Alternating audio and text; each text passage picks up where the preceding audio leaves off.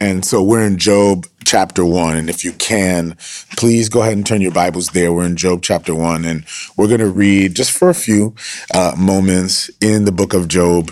Um, for some of you, you may not have been familiar with this book. For others, this may be a very familiar book to you. Um, it is a profound book in and of itself. And we're just going to pray that the Lord will speak to us in our time as we spend it in the book of Job the one thing that we're going to ask as we meditate on the word, we want God to speak to us.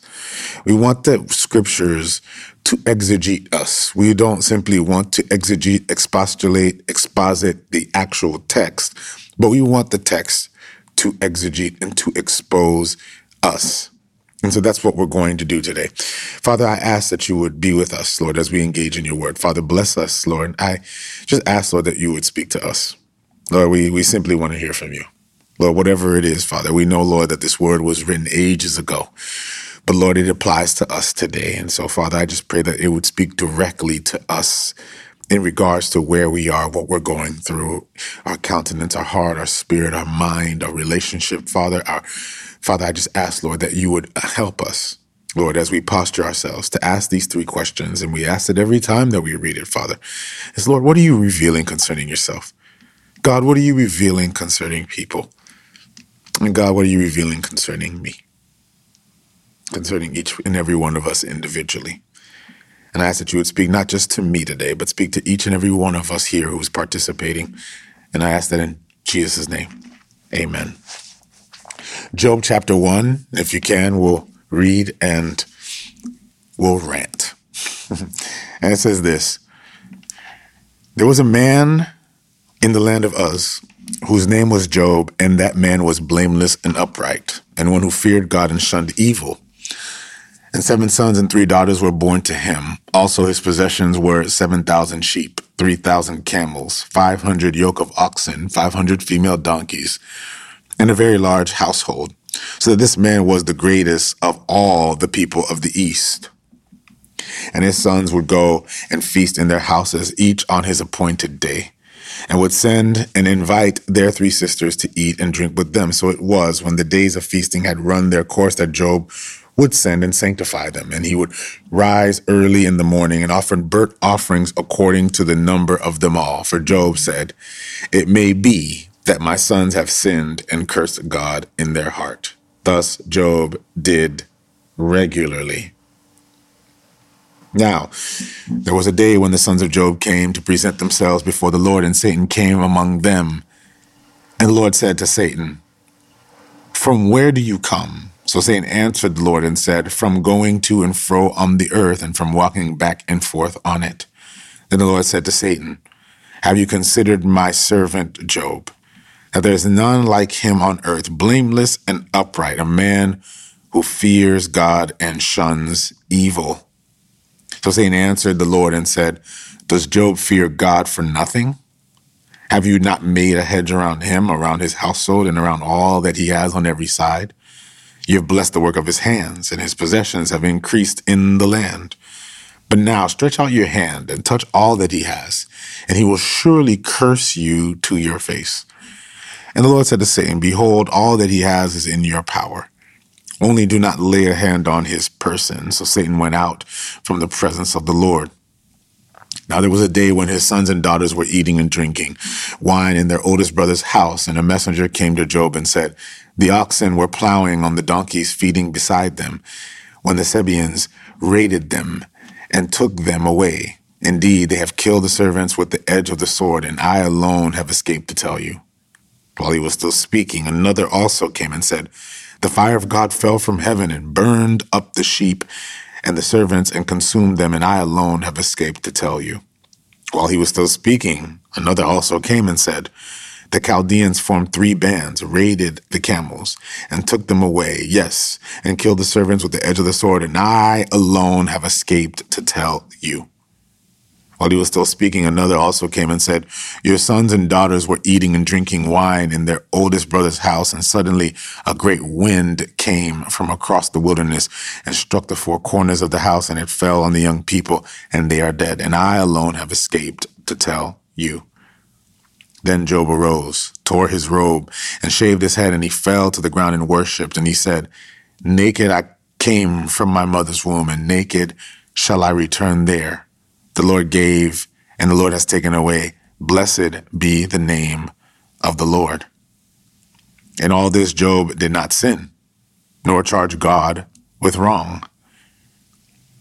Again, there was a day when the sons of God came to present themselves before the Lord, and Satan came also among them to present himself before the Lord. And the Lord said to Satan, From where do you come from? And Satan answered and said to him, From going to and fro and walking throughout all the earth. And the Lord said to Satan, Have you considered my servant Job, that there is none like him on earth, a blameless and upright man who fears God and shuns evil, and he still holds fast to his integrity, although you incited me against him to destroy him without cause. So Satan answered the Lord and said, Skin for skin, yes, all that I that a man has, he will give for his life. But stretch out your hand now and touch his bone and his flesh, and he will surely curse you to your face. And the Lord said to Satan, Behold, he is in your hand, but spare his life. So Satan went out in the presence of the Lord and struck Job with painful boils and the sole of his foot to come down to the crown of his head. And he took for himself a potsherd and with it he scraped himself while he sat in the midst of ashes. Then his wife said to him, Do you still hold fast to your integrity? Curse God and die. And he said to him, You speak as one of the foolish women speak. Shall we indeed accept good from God? Shall we not accept adversity? In all this, Job did not sin with his lips.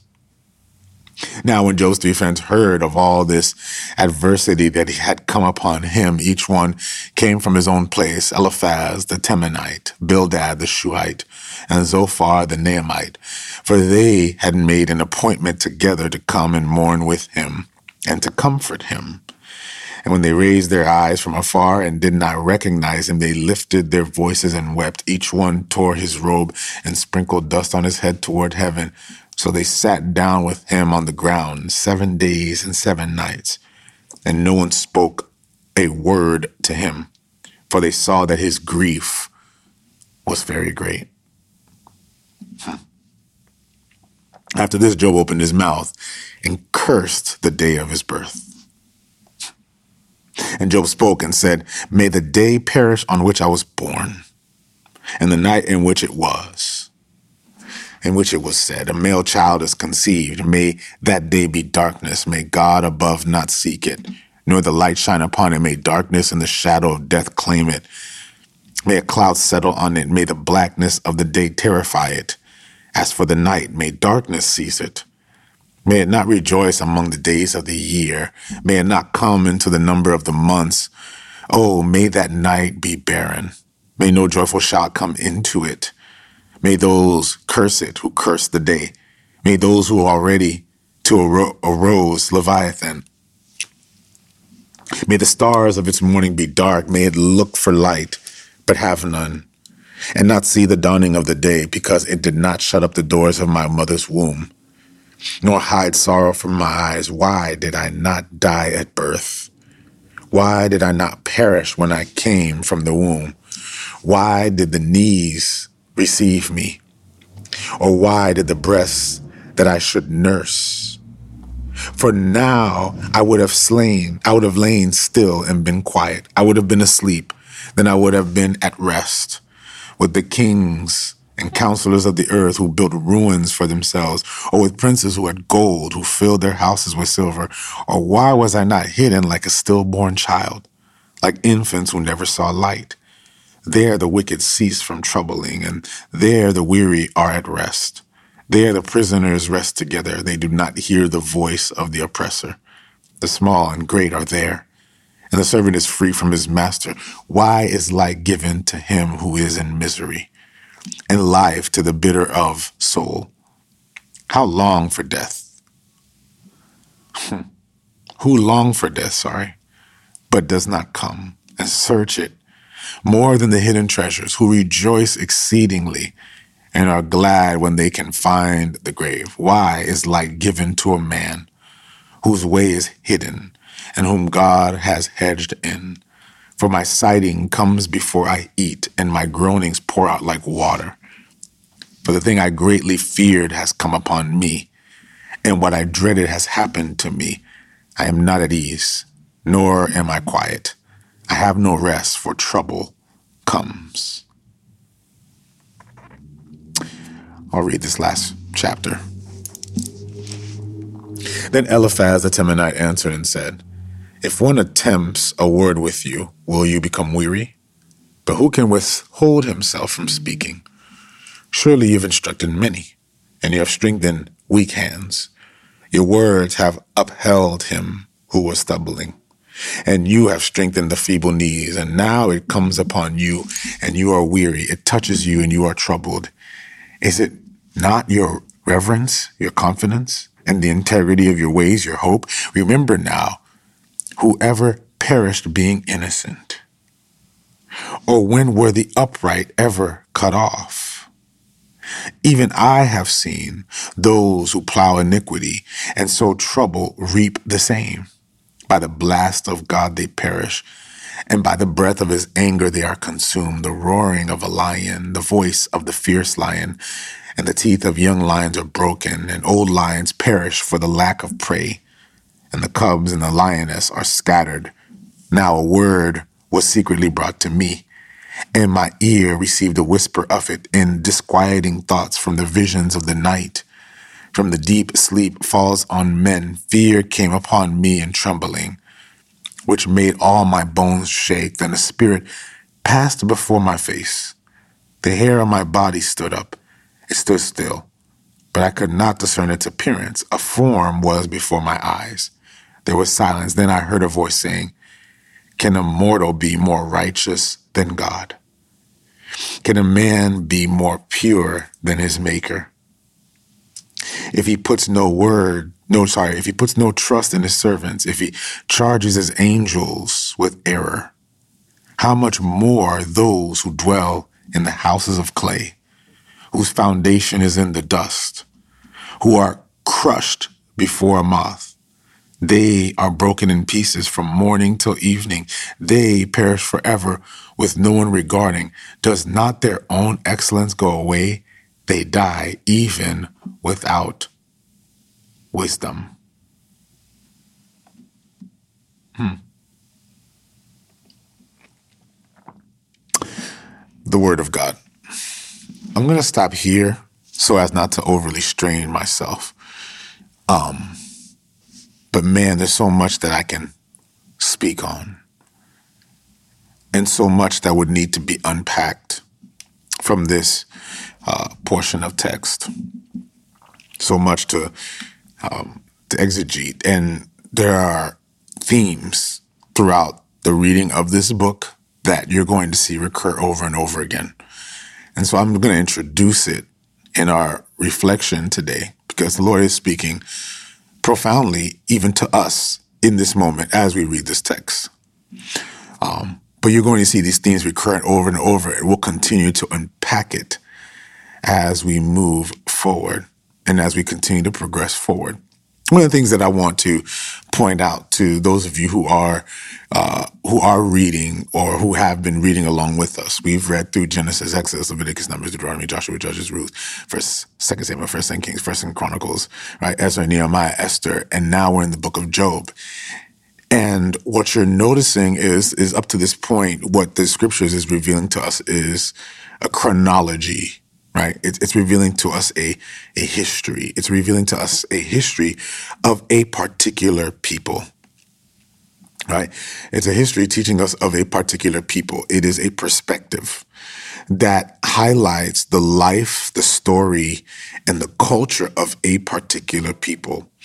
And, and, and what has been affirmed by this particular group of people who we call the Israelites or who we call the Hebrews, what these people um, were or what they affirmed themselves to be are the chosen people of God. They were distinct people who God has charged, has set aside to be the executors of the righteousness of God, the justice of God, and the rule of God. I'm going to give you, I'm going to get to my point. I just want to make sure I, I, I, I give you this prelude because it's going to give you light and help you get help give you perspective and understanding about what the purpose of Job is in this particular portion of the scriptures. Remember how I said this to you before that God is in the business of establishing his order. He's in the business of establishing his rule. God is in the business of making things right. Um, if there's anything you should get affirmation in, is that God is in the business of making things right. He's making things right. He's making things new. He's renewing things. He he wants to break things that are broken. He wants to break things that you have broken. He wants to fix things that you have adulterated. He wants to bring purity, life, goodness, righteousness, and justice. God wants to make you new and he wants to make everything new. That's what he's in the business of. And this is important. This is important, family, because what you'll understand in the entire narrative of scripture from the beginning of all things is that God created the world. He created everything in its purity and order, a divine order. He created everything in a divine order. The moment you think of order, you have to think about morality. And the moment that you're thinking about morality, you have to take into consideration or take into mind that God has a system in which things are brought into coincidence. He, God has a system in which He's bringing things into order, meaning, therefore, that the order of God is perfect. The order of God is, um, it's right. The order of God makes things right. And unfortunately, whenever you see disorder, you see brokenness. Whenever you see a deviation from the order of God, you see brokenness. This is why there's murder. This is why there's a pain. This is why there is strife. This is why there is death. All these things exist because there's a break from order, from the divine order of things. And yet what God is doing is he's, he's looking to bring it all back together. He's looking to bring it back into restoration. And so what the Bible, the Bible isn't what people say it is uh, uh, often when I see the way people read scripture, I realize that a lot of people are reading scripture with this perspective and this mind that the scriptures weren't intended to be read with. No, the scriptures is a story. It's a it's a narrative. It's a story of how God is making things right and he's bringing things together and he's bringing things into order. Now, if you're thinking about the order of God, I'm sorry if this sounds very Bible study-ish, but I have to at least give you this this this this prelude so you can understand then how we ought to read and how we ought to approach the book of Job and where our heart posture should be when we're reading the book of Job. Because if you're looking at the order of things right if, if the moment that you hear order you have to think system. And the moment that you think system you have to think government and the moment that you have to think government, then you have to think authority and rule. And therefore, now that helps you understand why when Jesus preached, what Jesus preached was the kingdom of God. Jesus preached the kingdom of God. For those who who have thought about the kingdom of God. The kingdom of God is like this floating thing. It's this weird thing. It's this complex thing. It's this thing that, you know, no one can really fully make sense of. And everybody talks about the kingdom of God, the kingdom of God, the kingdom of God. And for others who can't fully interpret the kingdom of God, they simply say, well, the kingdom of God is heaven. And yeah, that's not what the scriptures tell us. The kingdom of God isn't heaven. The kingdom of God is the full manifestation of the order and rule of God, both in heaven and in everything that he's created that is on earth as well.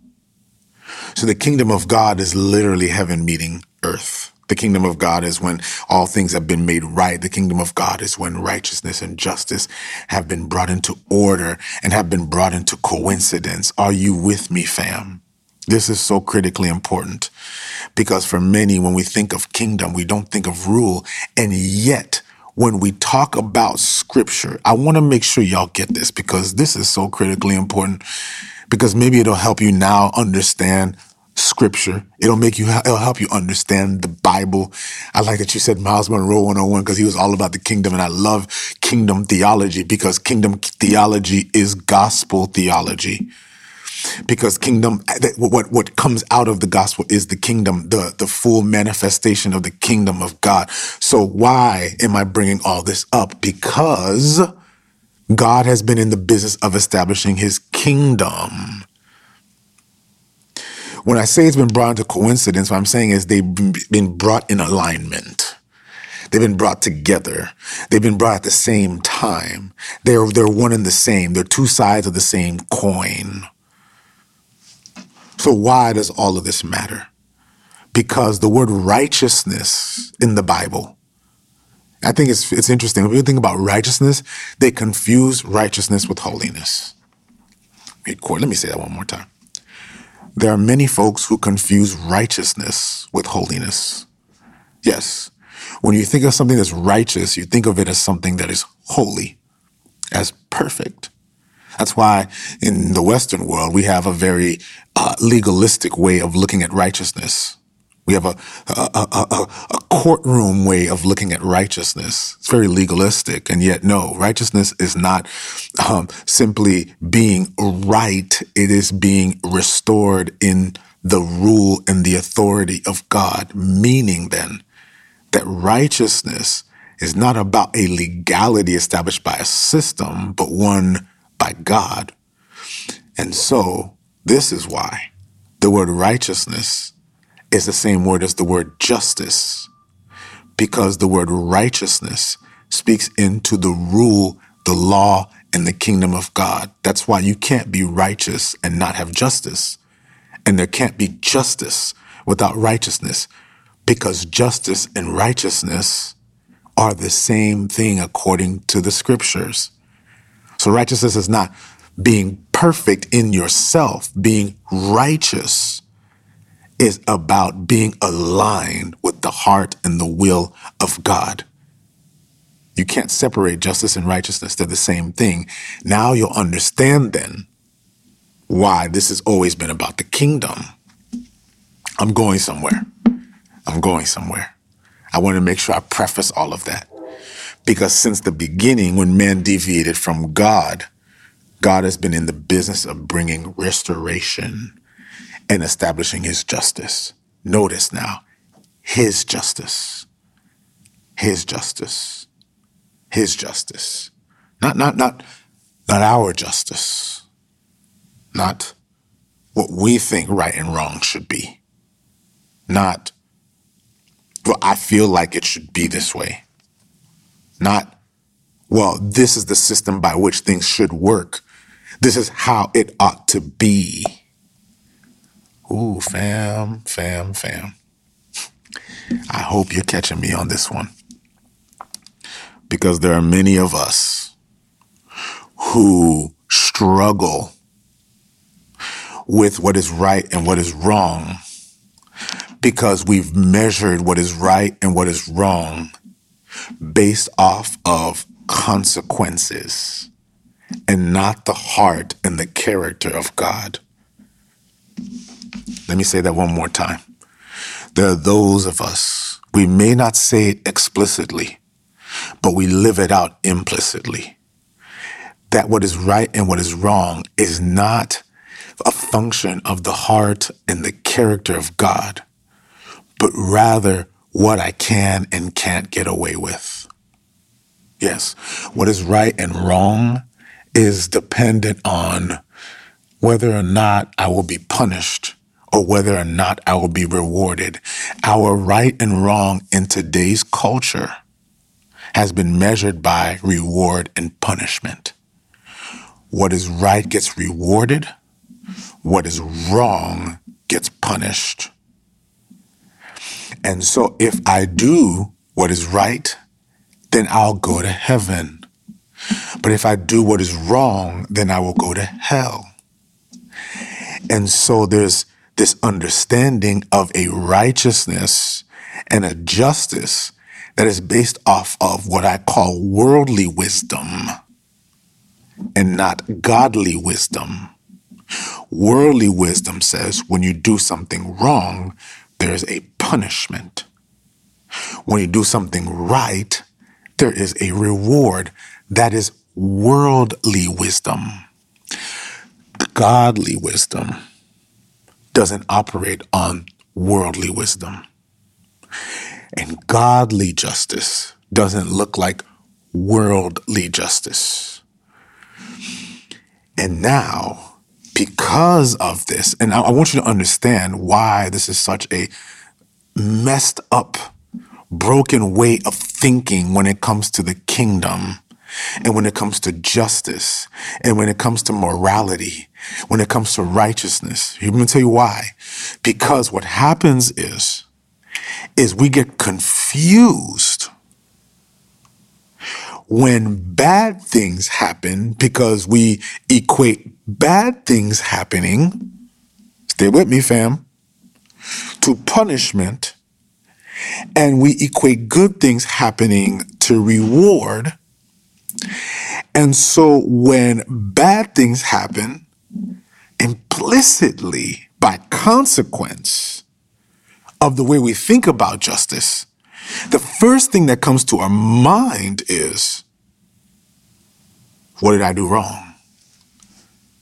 Or what have I done to suffer this pain?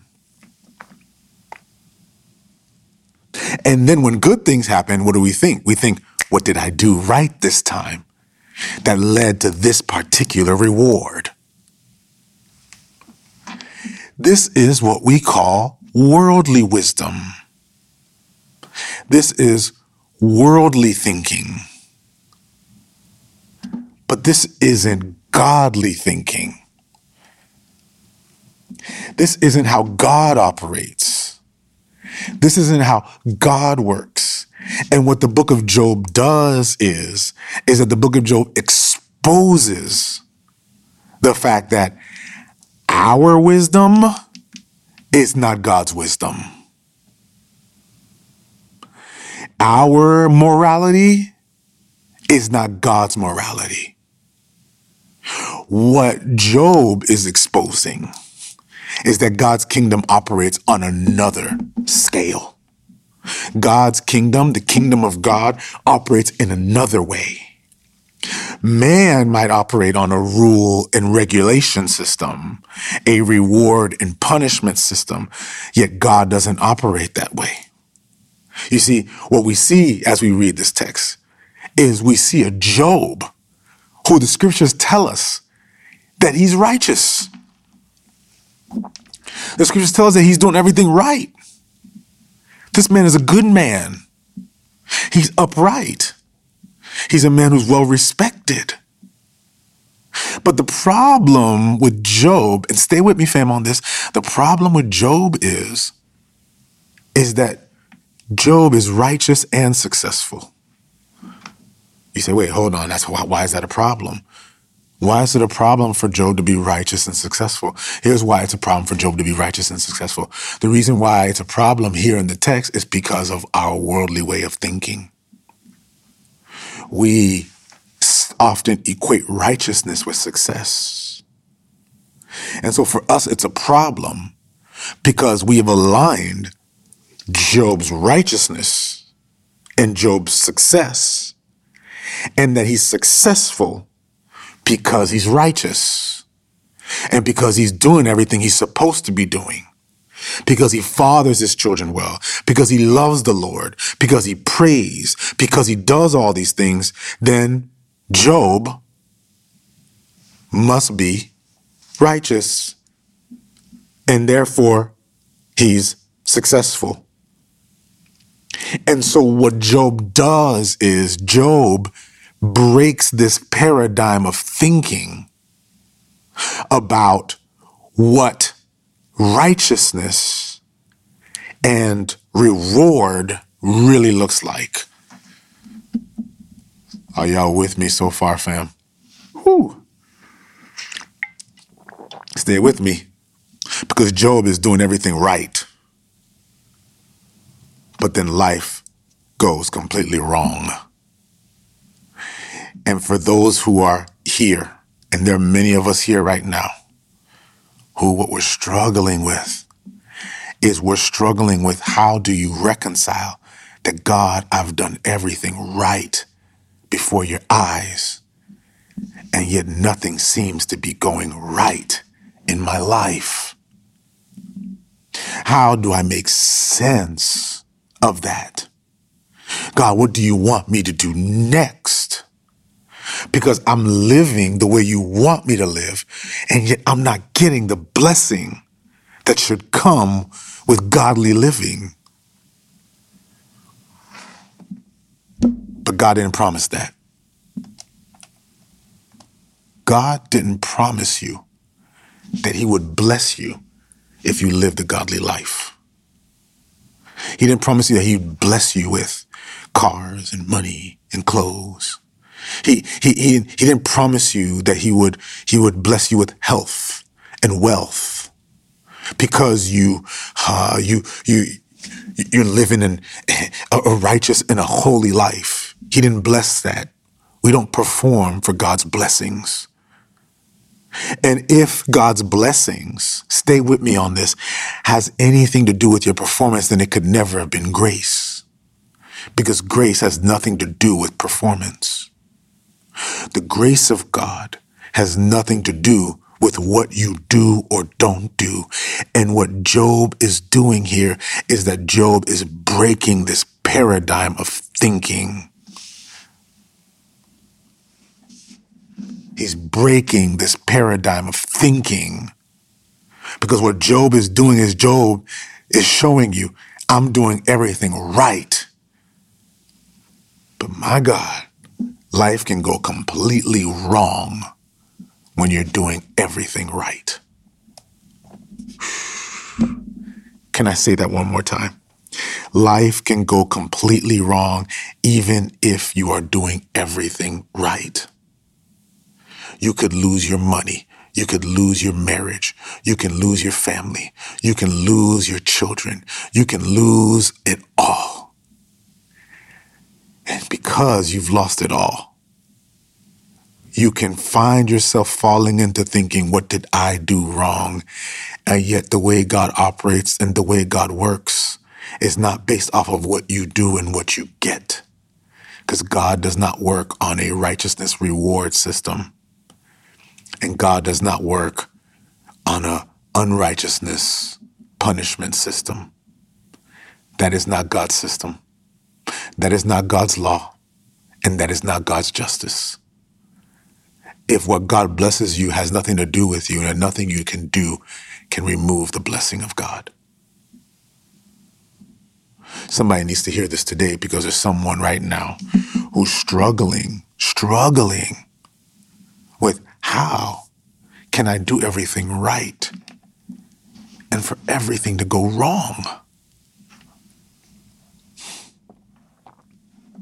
Job is righteous before God. He loses his family. He loses all his kids. He loses all his wealth. He loses all his property. He loses everything in seemingly one fell swoop. Just boom, all of it gone in one shot. Then in chapter two, he loses his health. The man is living in depravity The only thing he hasn't lost is his life and his wife, and that's another word for another day. But the only thing he hasn't lost, but his marriage is in fractures. His wife is looking at him like, bro, this is the God you serve? This is this is the God. How many people have heard this? Family, how many people have heard this? If how many people have heard this? If your God is so good, then why are you going through what you're going through? If your if your God is so good, why is it you going through this pain? Why are you still sick? Why are your finances messed up? Why is everything screwed up? If your God is so good, why isn't your why isn't your life going the way that it ought to go? As if the blessings of God come from your performance and come from the goodness and the character of God. No, no, no. We have this performance measure of ourselves to God and we have a performance measure of God to us. Because the reality is, is we don't have relationship, we have transaction. As if the situation that we're going through is measured by the character and the heart of God.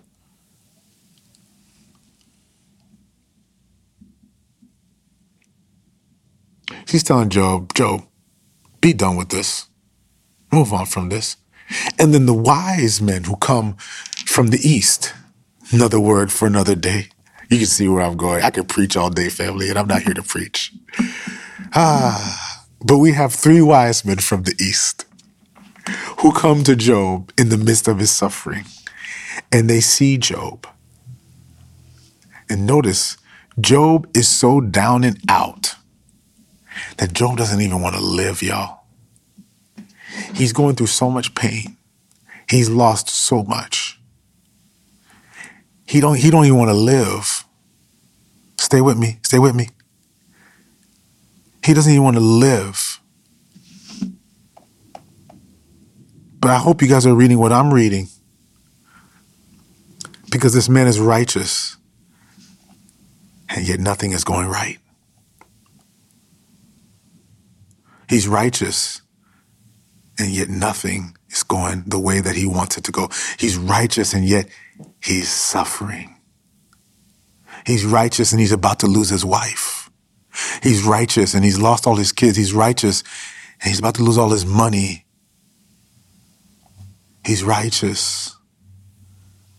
And even his three friends look at him, and all his three friends can think of is what did this man do to go through what he's going through? Because here, righteousness is measured by performance, by reward, by punishment.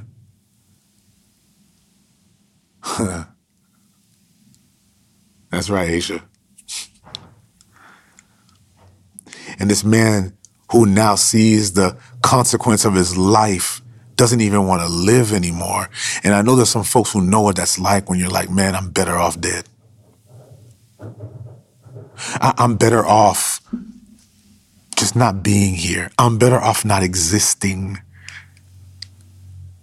I, I don't know if anybody's been to that point and has gotten to that instance, has reaching reached the, the, this level of darkness to say I might as well not even exist anymore.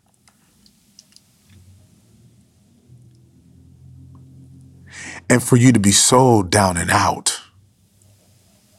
And for you to be so hopeless because the reality is you're looking at this and you're going,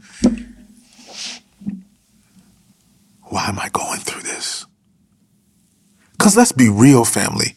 Suffering is not fun. I, I have not experienced this kind of suffering, but I just had I just had a retinal reattachment and I went through a couple hours in the most pain I've ever been in. And I don't know why I was experiencing so much pain. We had to run back to the hospital and I was in pain. And all I was thinking to myself is, can this just stop? Because there's a natural tendency for us to avoid pain and to avoid suffering. So, what do I need to do to get away from the pain?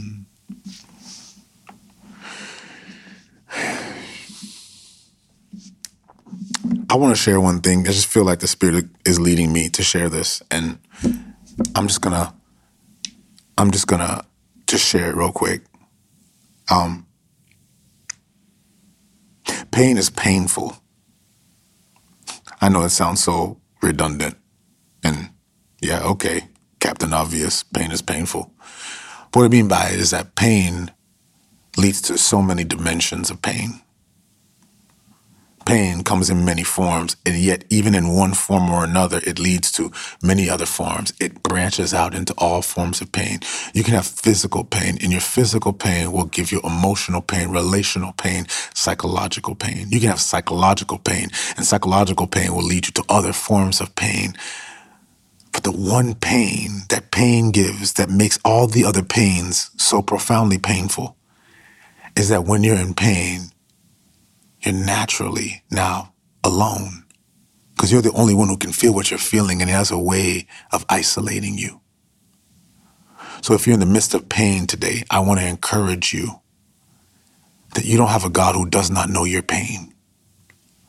You don't have a God who does not know what you're going through, that in the midst of the loneliness and in the midst of the pain, God is with you. He's not punishing you, but He's with you and your pain is a part of your story. There's power in pain. There's power in pain. There's power in suffering. whether it be emotional, whether it be psychological, whether it be relational, whether it be physical. There's power in suffering. And yes, I know we all have a tendency to want to run away from it, shy away from it, blame ourselves for it. But the reality is, is that pain is a part of God's justice.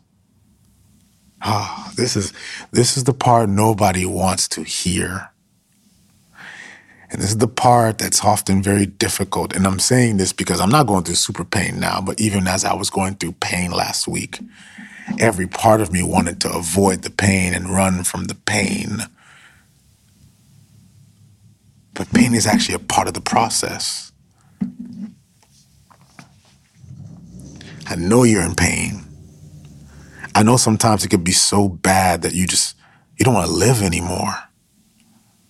I know it can be so profoundly painful that you just you just want to end it all. And you're wondering whether or not God has punished you or what you did to go through this and yet it has nothing to do with you. It has nothing to do with what you did. And it doesn't change whether God is good or isn't good. Your pain is a part of your process. God's goodness has pain in it.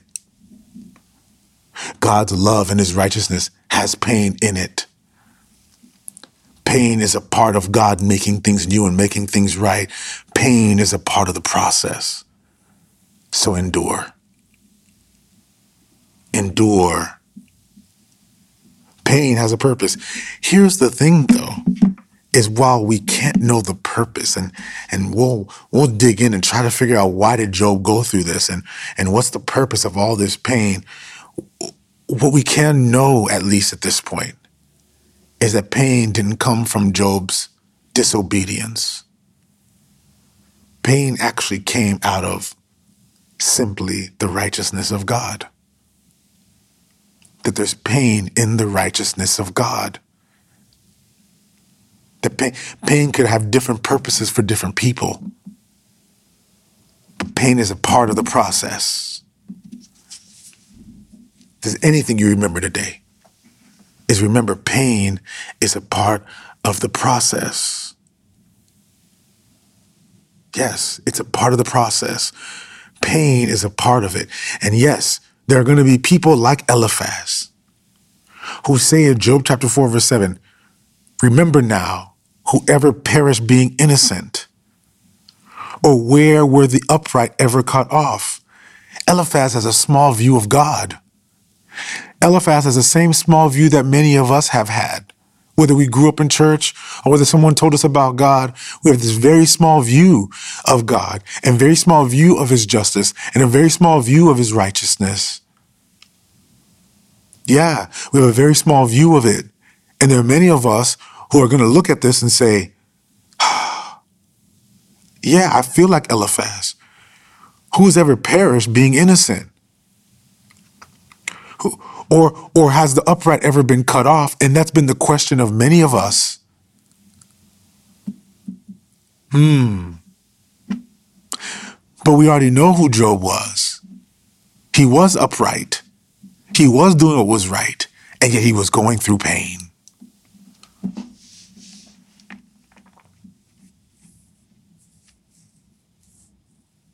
There's somebody in here right now asking God, whatever I did, please forgive me. Your pain isn't punishment. And I know I'm running ahead a little bit. I know I'm running ahead a little bit. But we're going to eventually continue reading through this because there's some people who are going through a season of pain. And I just pray that this reading ran over the next few days and in the next week after Thanksgiving, as we continue to journey through this, I hope that this will give you a new perspective on the pain. Because here's the reality. The reality is, even though we go through pain, God gives us the strength to endure, to persevere. So there's some questions that we're asking, some things that we're going through, some things that we're wrestling with and some things we're trying to figure out. I'm going to help you with one today. It's not your fault. It doesn't change that God loves you. It doesn't change that God still has a plan for you. It doesn't changed, that God's righteousness is still on you. It doesn't change where God is with you, you are not a failure. You are not a failure. God's light has shined upon you. He loves you. So if you're going through it right now, what I'm praying for today is that He gives you the strength to endure. I know it feels like it. I know it feels like you want to fix whatever it is that made you go through what you're going through. But what if it was a part of you and a part of the story that God is writing through you? And yes, it's painful. But my goodness, it's part of the process. Father, I ask today, Lord, that you would be with those who are going through bouts of pain, suffering. Father, I pray right now, Lord, that you would give strength. I pray, Lord, for those who are going through depression, financial loss, loss of family, marriage, home, pain, whatever it is, Father, I pray right now, Lord, that you would, Lord, comfort your children. Comfort them today, Lord. Remind them today, That they are your children, that you love them, Father. I pray that you would give an extra portion of grace, strength to endure all that they're going through. And I ask that in Jesus' name. Amen. God bless you guys. I love you all. We're going to continue to journey through this. Um, I just believe the Lord is going to speak through it. Um, it's funny how I'm preaching about pain through a time of pain because I am in some pain and yet I'm learning to endure through that pain. Um, let me say one last thing.